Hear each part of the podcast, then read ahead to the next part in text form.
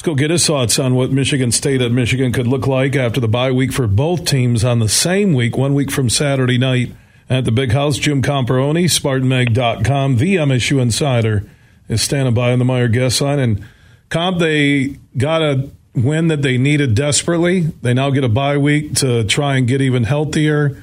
And then they get Michigan a week from Saturday night at the Big House. What are you feeling about that game right now? Uh, you know, Michigan looks like one of the top three or four teams in the country, and Michigan State played one of the top three or four teams in the country two weeks ago against Ohio State. Did not go well. Uh, Michigan State is not as good as Penn State, and you saw what Michigan did against Penn State. So Michigan State has a lot of work to do. I think they made some progress against Wisconsin and I think Michigan State will be a little bit healthier as they march toward that Michigan game. But um, really difficult task for Michigan State for that game if Michigan comes well focused and well prepared, which I'm, I'm sure they will. What about that win? Uh, it surprised me the spirited effort from the defense. They played desperate. Uh, the coaches looked into it the whole game. I think everybody understood, connected to Michigan State football, how much they needed a victory. Yeah, you know they played hard, and even when they were losing those games to Ohio State and Minnesota, they continued to play hard, which is not always the case with a team whose season is going downhill. So they showed some character there, which I think is a good sign. They are responding to the coaching and leadership at the top that they continue to slug, and that showed itself against Wisconsin.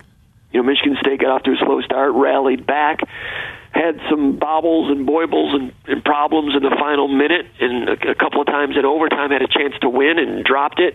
Usually, when you lose those chances to put a game away, the football gods do not smile kindly upon you, and you end up losing the game. But Michigan State ended up coming back with a clutch play. You know, Payton Thorne to Jayden Reed, that looked like old times.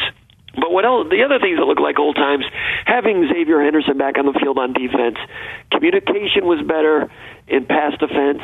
They were not going against a great pass offense in Wisconsin, but for a Michigan State team that needed a get well Saturday, they got it on uh, on this past Saturday against Wisconsin.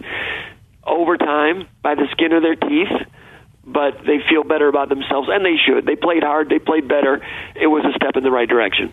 Jim Comparoni, SpartanMag.com. You can follow everything Michigan State on your schedule at SpartanMag.com. Comp, uh, we'll talk next week, and I'll get your prediction on the match in Ann Arbor. That sounds great, Bill. Thanks a lot. All right, Jim Comparoni joining us on the Meijer Guest Line. And Meijer, proud to be longtime partners with Michigan State University Athletics.